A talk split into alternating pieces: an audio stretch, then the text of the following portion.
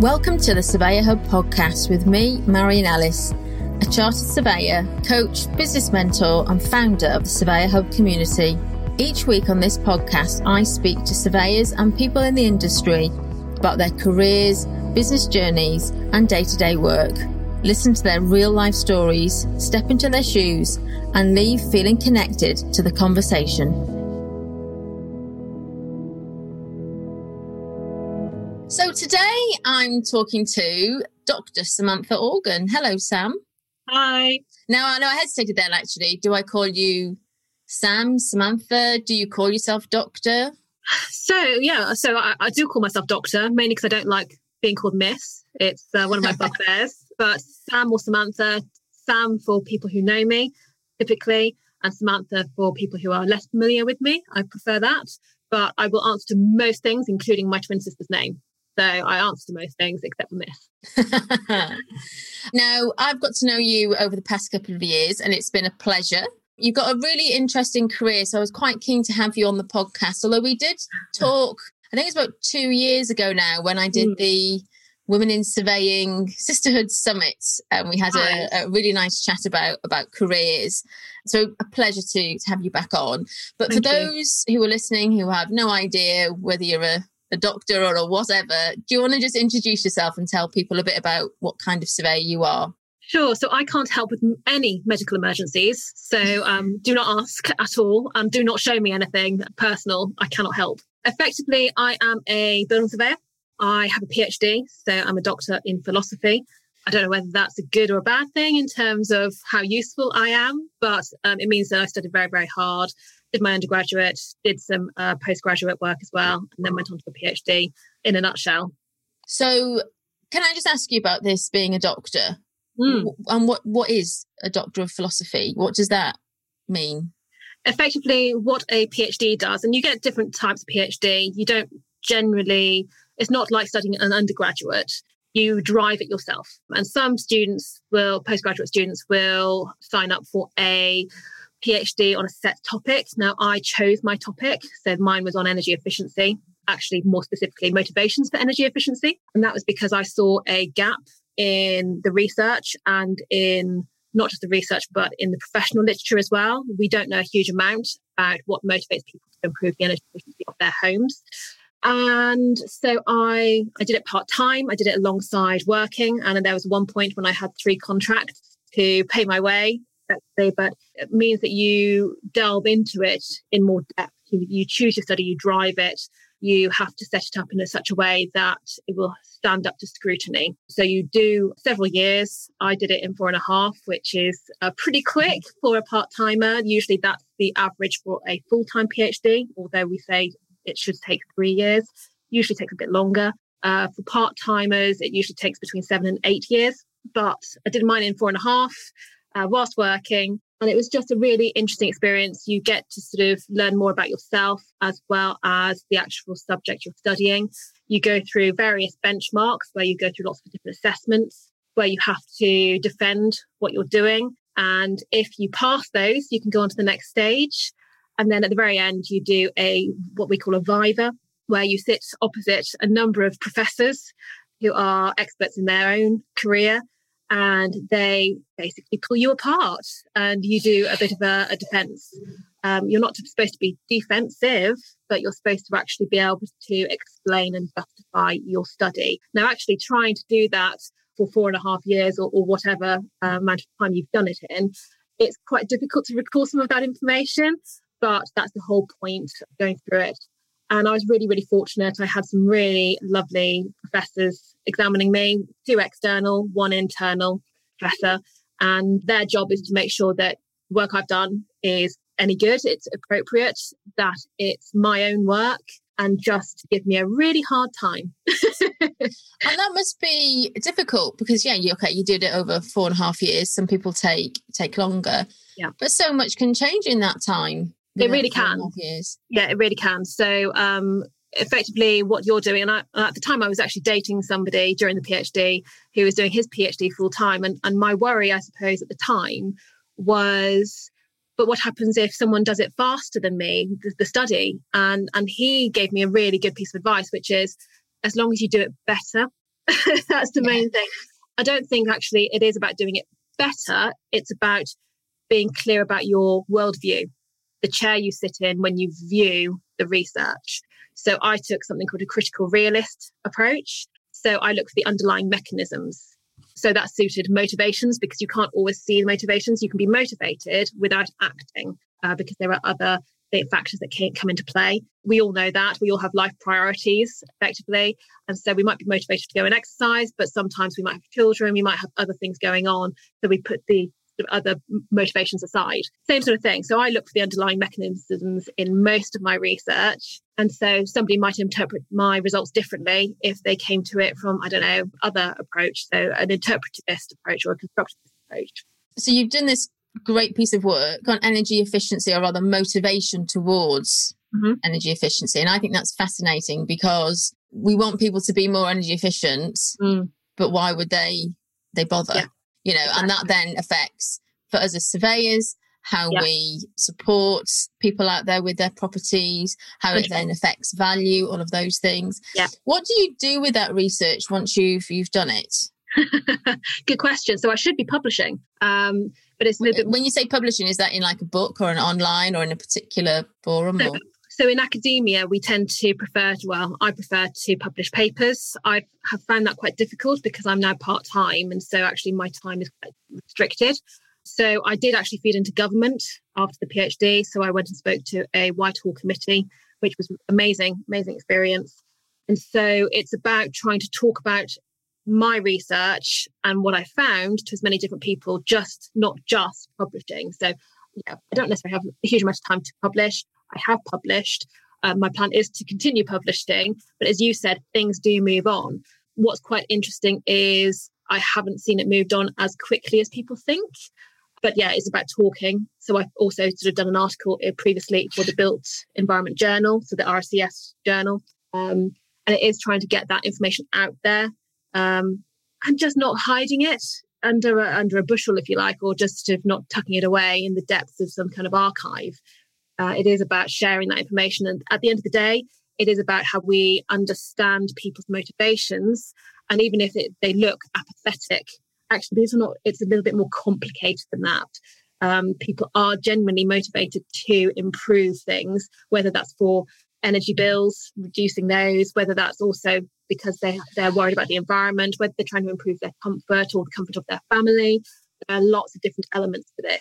So if we can frame it in such a way that we can inspire people to change the energy efficiency performance of their buildings because of multiple aspects, tapping into their multiple motivation, motivations, then actually it can really help and we're really well placed for that because otherwise people just don't act. Because I don't know if you've seen how complicated some of these sort of green home grants are. Well, it is, simple, but it's not that simple. Yeah, and I was about about to say that really resonates with me on a customer experience front. Mm. So, for those listening to the, the podcast or who, who don't know, my background is in defect and valuation claims as a surveyor.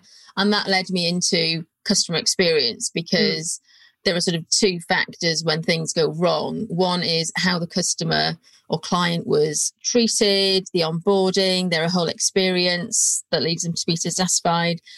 And then there's the you know, surveyor that got it wrong and why was that got it wrong? Yeah. And usually that's some kind of uh, employee experience, if I can mm-hmm. put it that way. Um, but you talking, you know, talking about, well, yeah, people want to be more energy efficient, energy efficient, but they don't know how, or there are other pressures around. And yeah. that all comes back to customer ease. Mm-hmm. How easy is it to navigate these things? And you're absolutely right. You see adverts on on Facebook all the time for this darn spray in foam insulation, which isn't yeah. great. You know, the Green Deal, the funding, the this, yeah. that, and the other. You know, it's it's just really complex, and you look at it and just think so much money is being wasted yeah. on it all being you know, an absolute mess when it, mm-hmm. it should be so much simpler yeah. and concentrating on customer ease. And I say that a lot to the business coaching clients that I work with. How easy is it for someone to do business with you, to pay you, to yeah. Know what your services are? You know, we spend so much time explaining things mm-hmm. and it doesn't need to be be that complicated. It doesn't need to be complicated, but if we then sort of take that back a step and understand that people, including myself, we we don't like change. We favour the status quo, and we'll always overestimate potential losses and underestimate potential gains. It's called prospect theory. And so, effectively, as soon as we actually take that stance and we understand that, then actually it makes it much more easy to understand the customer in terms of improving the energy efficiency of their home. They don't want people in their homes messing things up. They would rather just have a hassle free life in most cases. You've got the you know exceptions to the rules, like, such as the pioneers and that, that sort of thing. But my grandma's a classic example. So she could have more loft insulation. She's 94 and she really doesn't want any of, she doesn't want a new boiler, she doesn't want anything because it just means disruption. She doesn't want mm. it. Mm, yeah. You mentioned your grandmother when we spoke a couple of years ago. Yeah, and she was quite yeah. an influence on you, on your career. Tell me about how you got into surveying and tell me about your, your grandmother. Okay, so effectively, my grandma has quite a dark humour. She's half Irish um, and she came from a uh, quite complicated background at the time. If, if anyone knows about sort of um, back sort of 94 years ago, whatever, um, you probably understand that Catholics and Church of England Protestants didn't didn't mix. She comes from a Catholic, Roman Catholic slash Protestant household, so that has skewed her kind of worldview quite considerably. But she's incredible. She raised five children on her own. Um, her, her husband died when my mum was 15, but they were already separated at the time. Um, so that's quite a feat at the time. And so she had quite a lot of challenges that she faced. Her father was a, a master builder, a carpenter by training, and she couldn't necessarily afford to replace things like windows. So she went to night school and she taught herself woodwork. And then my great grandfather would go over and check it out and say, This is pretty good. So she's one of those people with an engineering mind. Her brother was a civil engineer, one of her brothers was.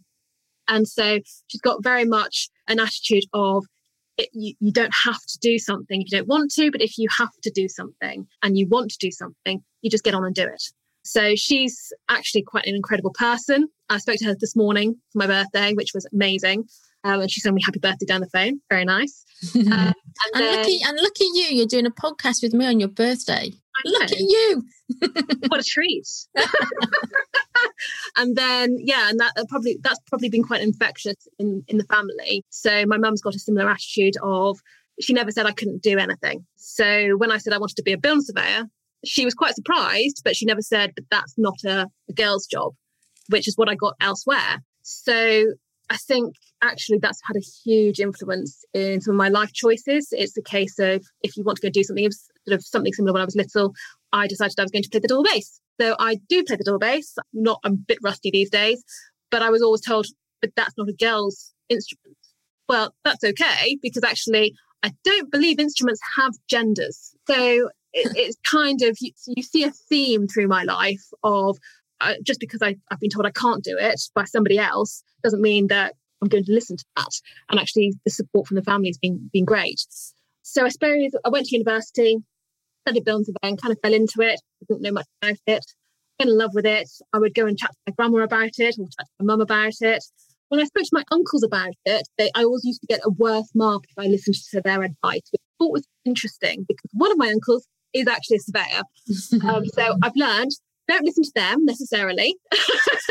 go and read about it, go and talk to other surveyors, go and sort of use your brain and think things through logically because actually surveying is a logical, rational thing. And there are multiple sort of conclusions we can arrive at surveying. So there's no sort of just one solution, no right or wrong answer. There's usually a wrong answer, but you, you know what I mean. So went to university, worked very, very hard because I'd never come across any construction terms. So it was a bit of a baptism of fire. And I became really friendly with my lecturers who were really supportive. So I think that had a huge influence on me as well and I still stay in touch with them, even though some of them have retired and moved on, and others I, I work with still, which is incredible. I went and lived in America and I worked as a building surveyor over there, which was quite a, a, an interesting experience. They don't have building surveyors per se. So I kind of shimmied on into a bit of engineering, a bit of consulting. That was quite fun. So I got to work on Smithsonian museums. I got to work in three national parks, mapping the waste and water systems of those parks and also assessing the condition. almost stepped on a timber rattlesnake. That's, um, that's interesting actually that you work abroad because I think a lot yeah. of surveyors who train in the in the UK, they stay in the UK. You know, mm. whereas I know even within the Surveyor Hub, we've got quite a few people from France, from Australia. I don't think we've got any Americans in there. I don't think so. But if you're early enough in your career and the opportunity comes, you yeah. know, when you're, you know, obviously we're recording this in a year of a global pandemic where no one's yeah. going anywhere, but to think wider than that, you know, and the experience that you that you can get. You know, and obviously, if you're a member of the RICS, it's a global organization. Yeah. You know, so there are so some things there. So what did you do when you came back from America? So I actually did it as an internship. So I finished my degree. So my visa expired and I was kind of bereft about coming back because I'd settled. But I came back, finished my degree, and I went into industry. And the global recession had hit over here. So there wasn't a huge number of jobs, if I'm honest. But I did secure a a job, then decided it wasn't for me because it was a bit far away and, and there, I wanted to be closer to home. Grandma was getting older and I wanted to be helpful at home. So I turned that down and did a bit of freelance work. I say freelance, I mean contract work. I worked actually at a, a hospital, which of course is was another baptism of fire lots of different processes, lots of different stakeholders, absolutely incredible. And I have such respect for the NHS and everything they do. So yeah, definitely a baptism of fire. So I worked with infection control. I worked with an interconnecting ward, which was from the nine, built in the 1940s. So had asbestos in. I had to refurbish it, but the adjoining wards all had to remain open. So you're immediately thinking about fire risk. You're thinking about dust. You're thinking about uh, disruption or, or use it if you have the radio on and uh, it being intrusive on, on people who are recovering. Lots of different things to consider. Mm.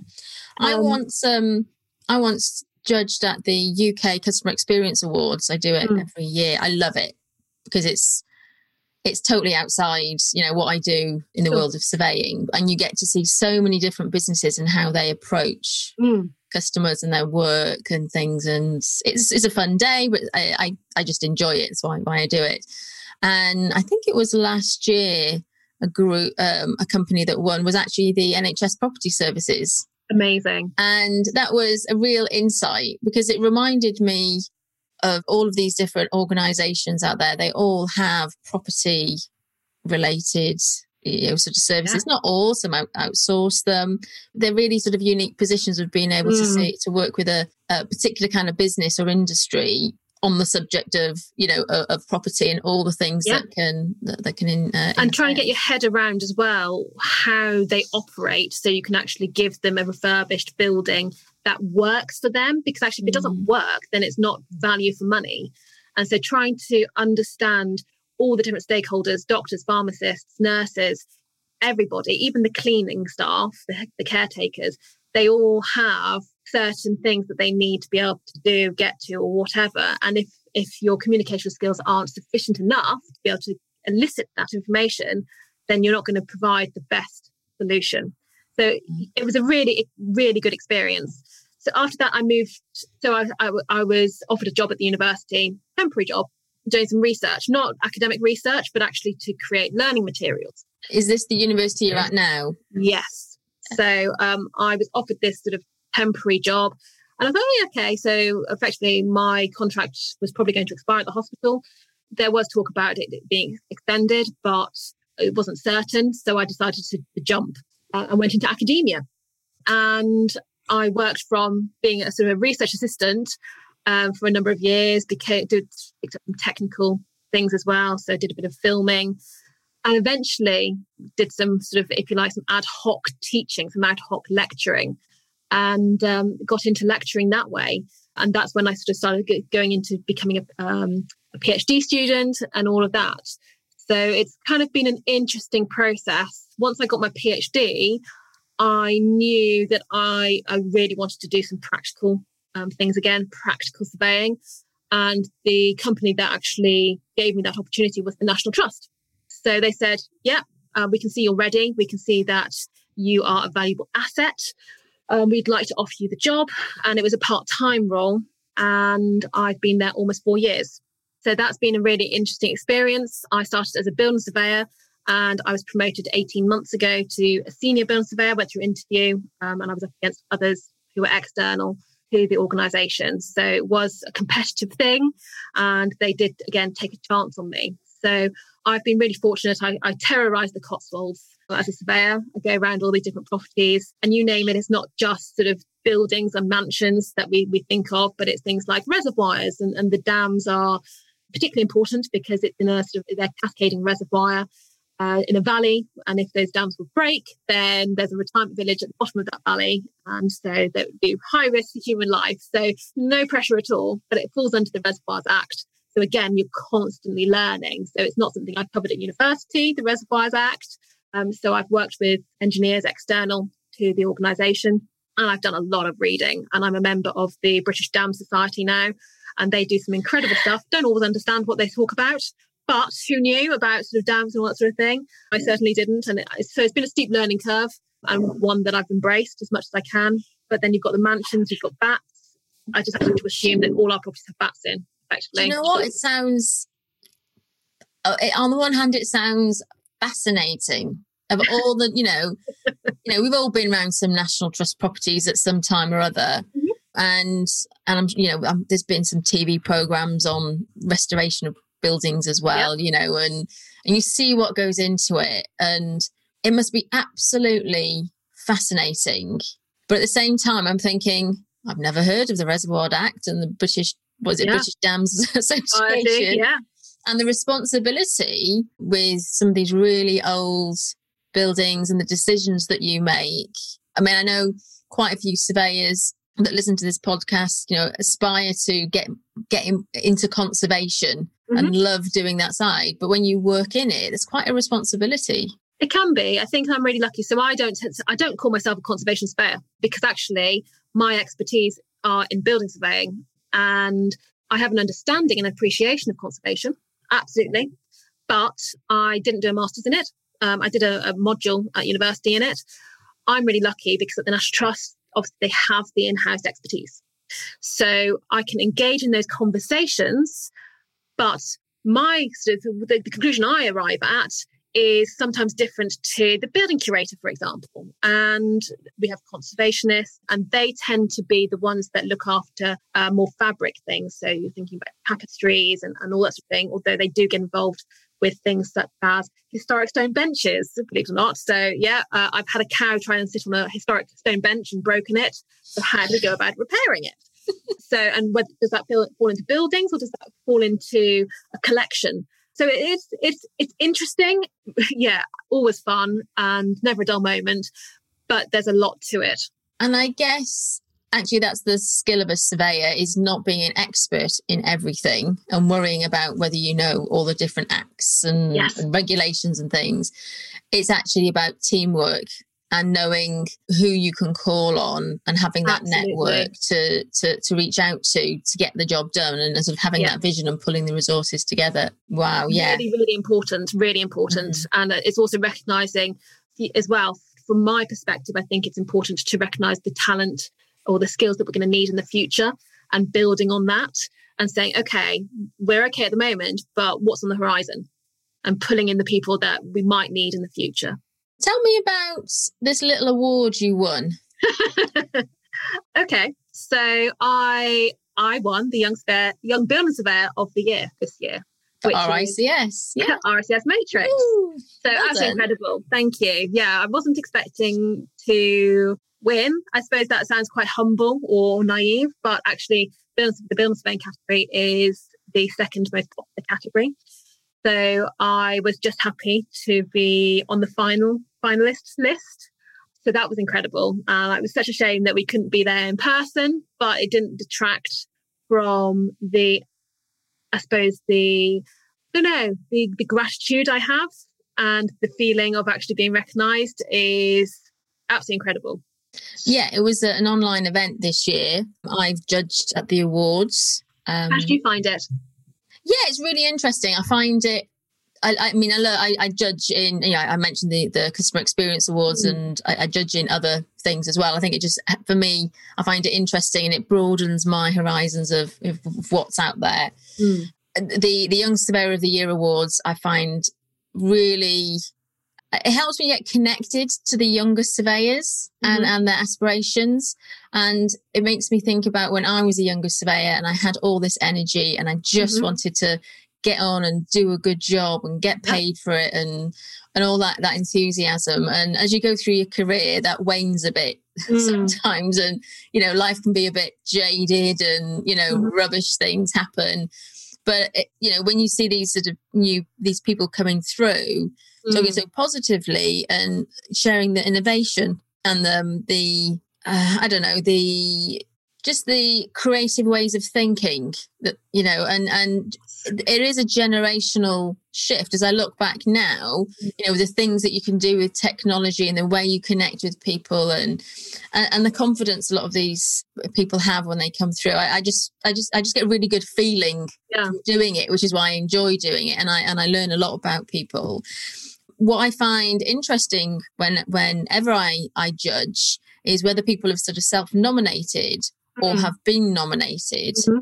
and you know when you put an application like that together you you have to get testimonials and, and all of those things and i remember when i uh, did my fellowship frics Mm. application a couple of years ago and i had to you know write it myself and then go out and ask people for you know endorsements and testimonials. And it was a right cringe fest thinking oh will anybody think i'm any good and ask? So i, I that resonates with me. I know what it takes to go out and, uh, and and ask people. And i'm always really impressed when people self-nominate Mm. because I, think sometimes people can take it as well you know you're a bit arrogant and you're a bit showy offy and you think you can go for it It's very you know, it. British. Hmm?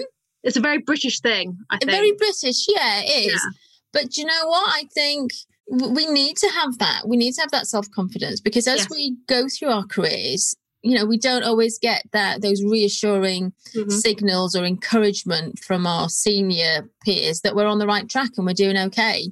Yeah. And we need that encouragement and support. Mhm. So it's really important. I think one of the life lessons I I've learned, and if I went went back, you know, back in time, would be to hang on to that and build and develop that self confidence and ditch Mhm. that inner inner critic and imposter syndrome and Yeah. or just be aware of those things and how they they've then shaped my career.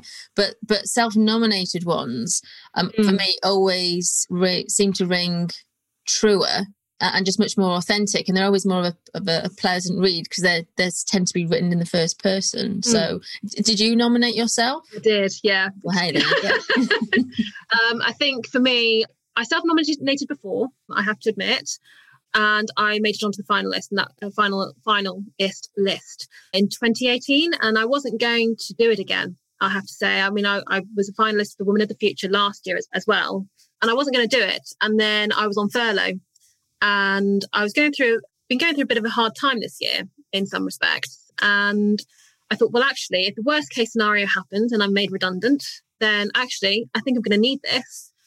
So that was the push for me. So I self nominated. And as I said, I wasn't expecting to win at all.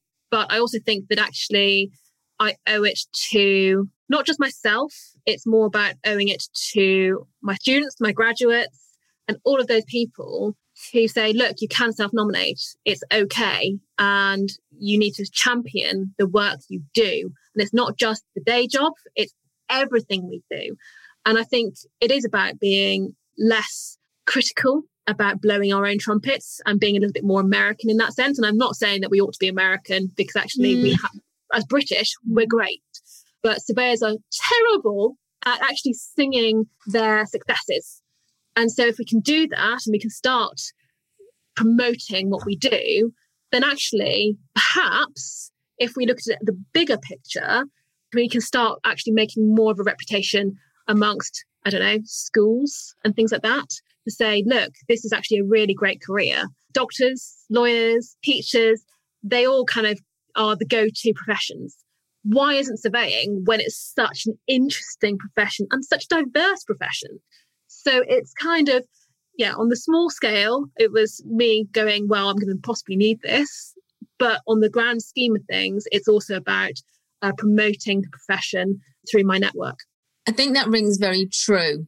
And that's something that came up on a podcast that I did with Malcolm Hollis a few episodes ago, where you know, he talked about the profession needs to be better promoted and, and represented because there are some amazing characters and out there, some amazing work that we do. And I guess it doesn't matter what membership organization you're a member of. You know, there are lots of different ones out there.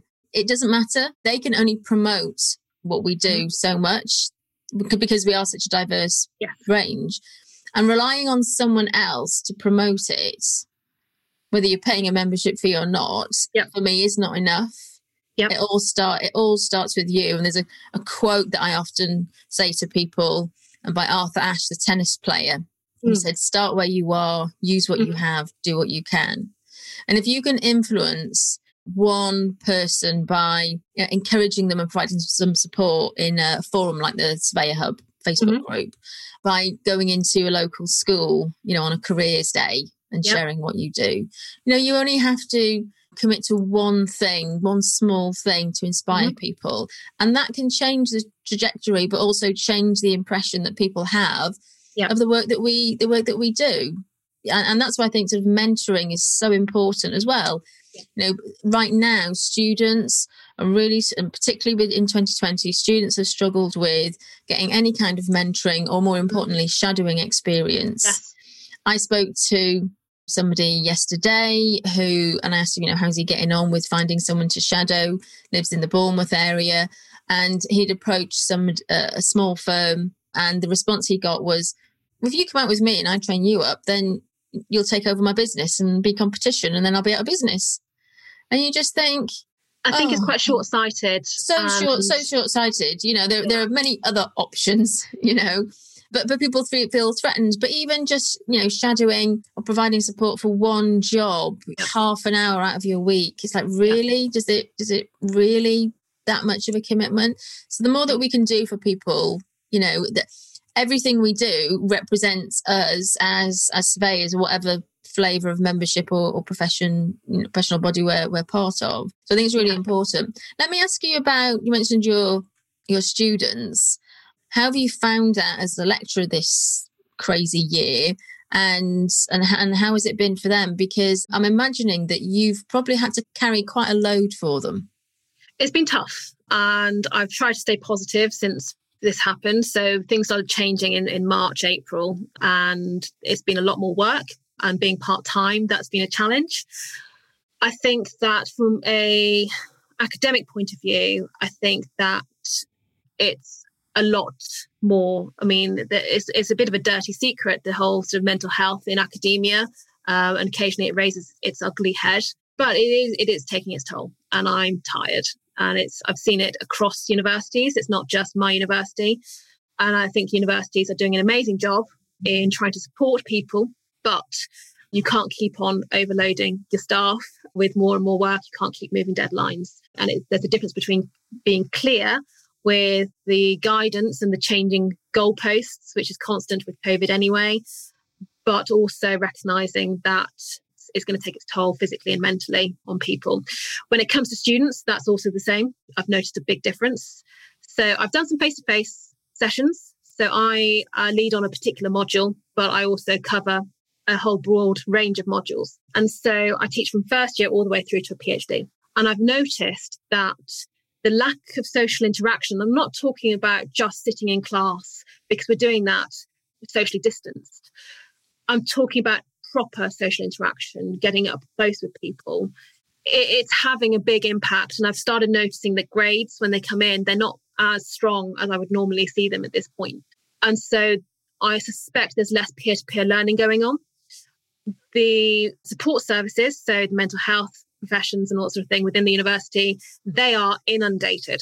And so they're taking longer to get back to students. And then we're, as lecturers, getting past those students because then they need that support in the interim.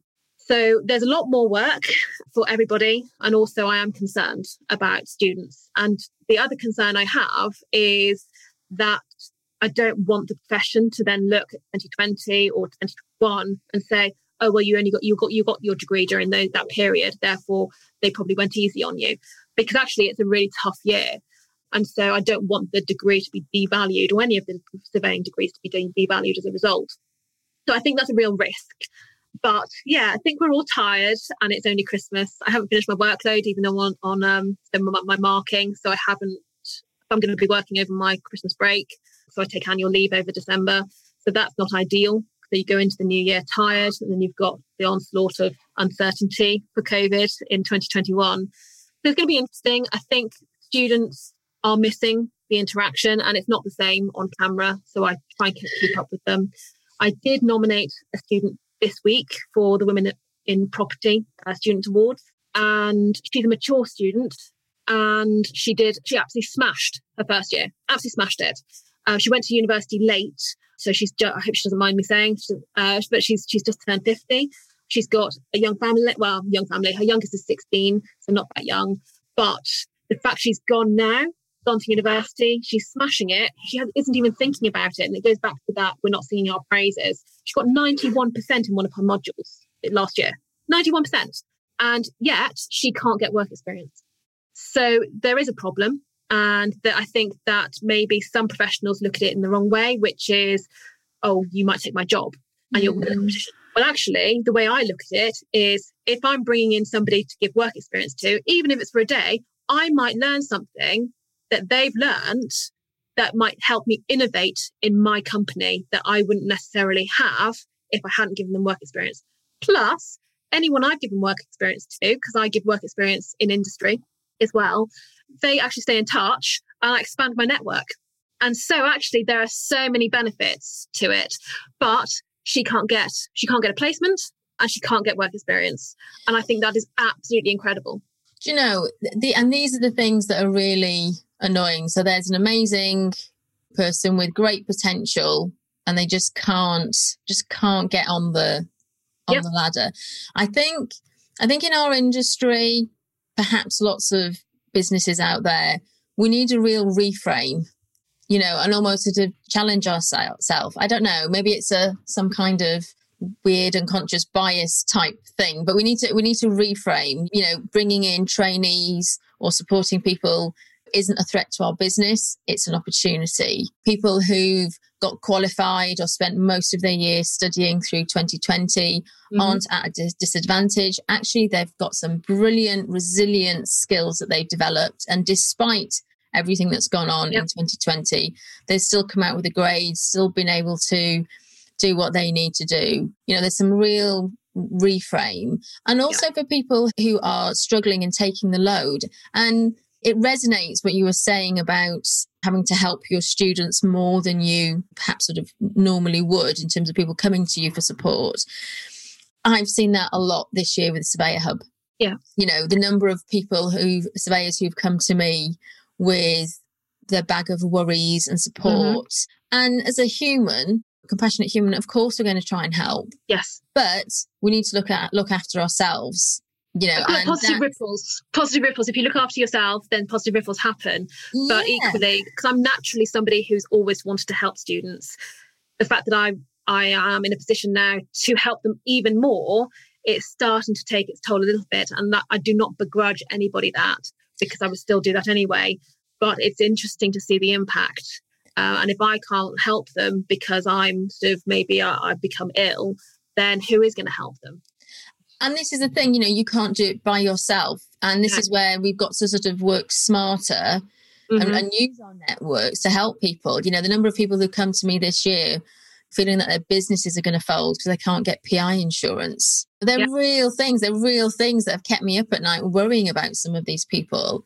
But you've yeah. got to reframe it and think, well, what can we do? Okay, I can't do something about it, but what I can do is exactly. refer them to someone else, to, to Lionheart, to key contacts mm-hmm. at RICS on the ARP, yeah. you know, to lots of different other things. You know, not thinking about you know, on the one hand, I've got to protect myself emotionally mm-hmm. and, and, and look after myself in terms of how I, my own well being and, and, mental health.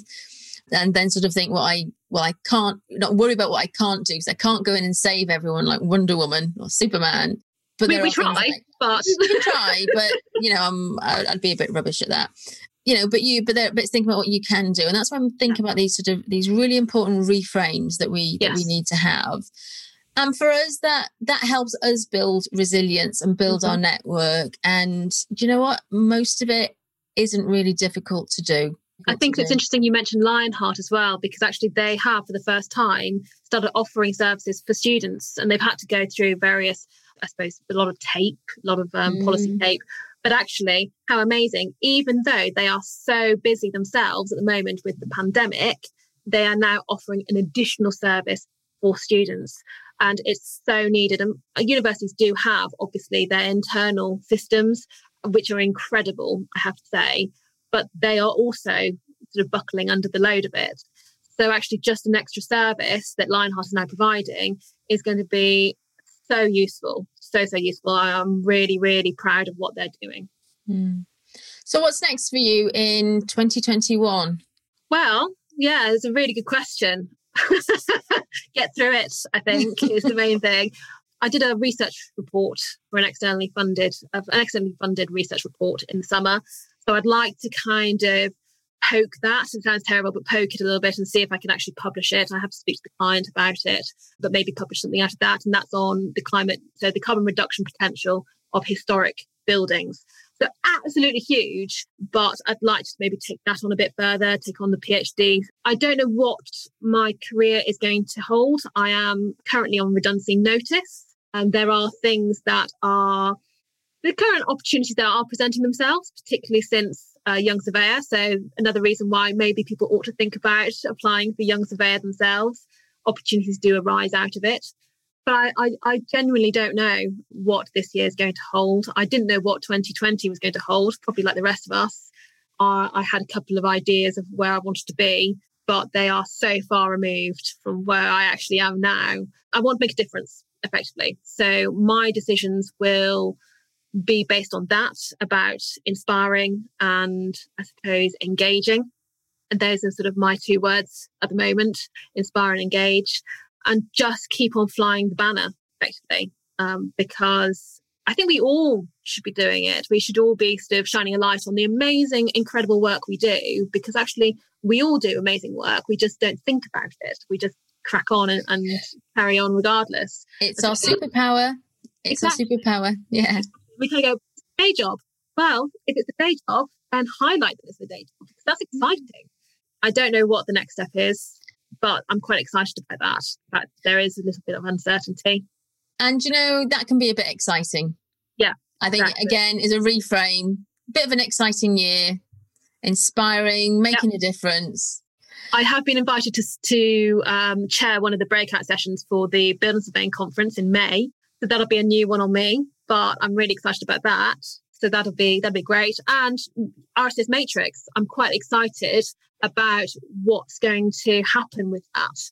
Uh, so I sit on the national board, and obviously we've gone through a lot of restructuring at RICS. So knowing how that impacts on Matrics, not just at a national level, but a local level, and where we go with that. And I think that is also quite exciting. There's a lot of uncertainty, a lot of uh, upset as part of that restructuring.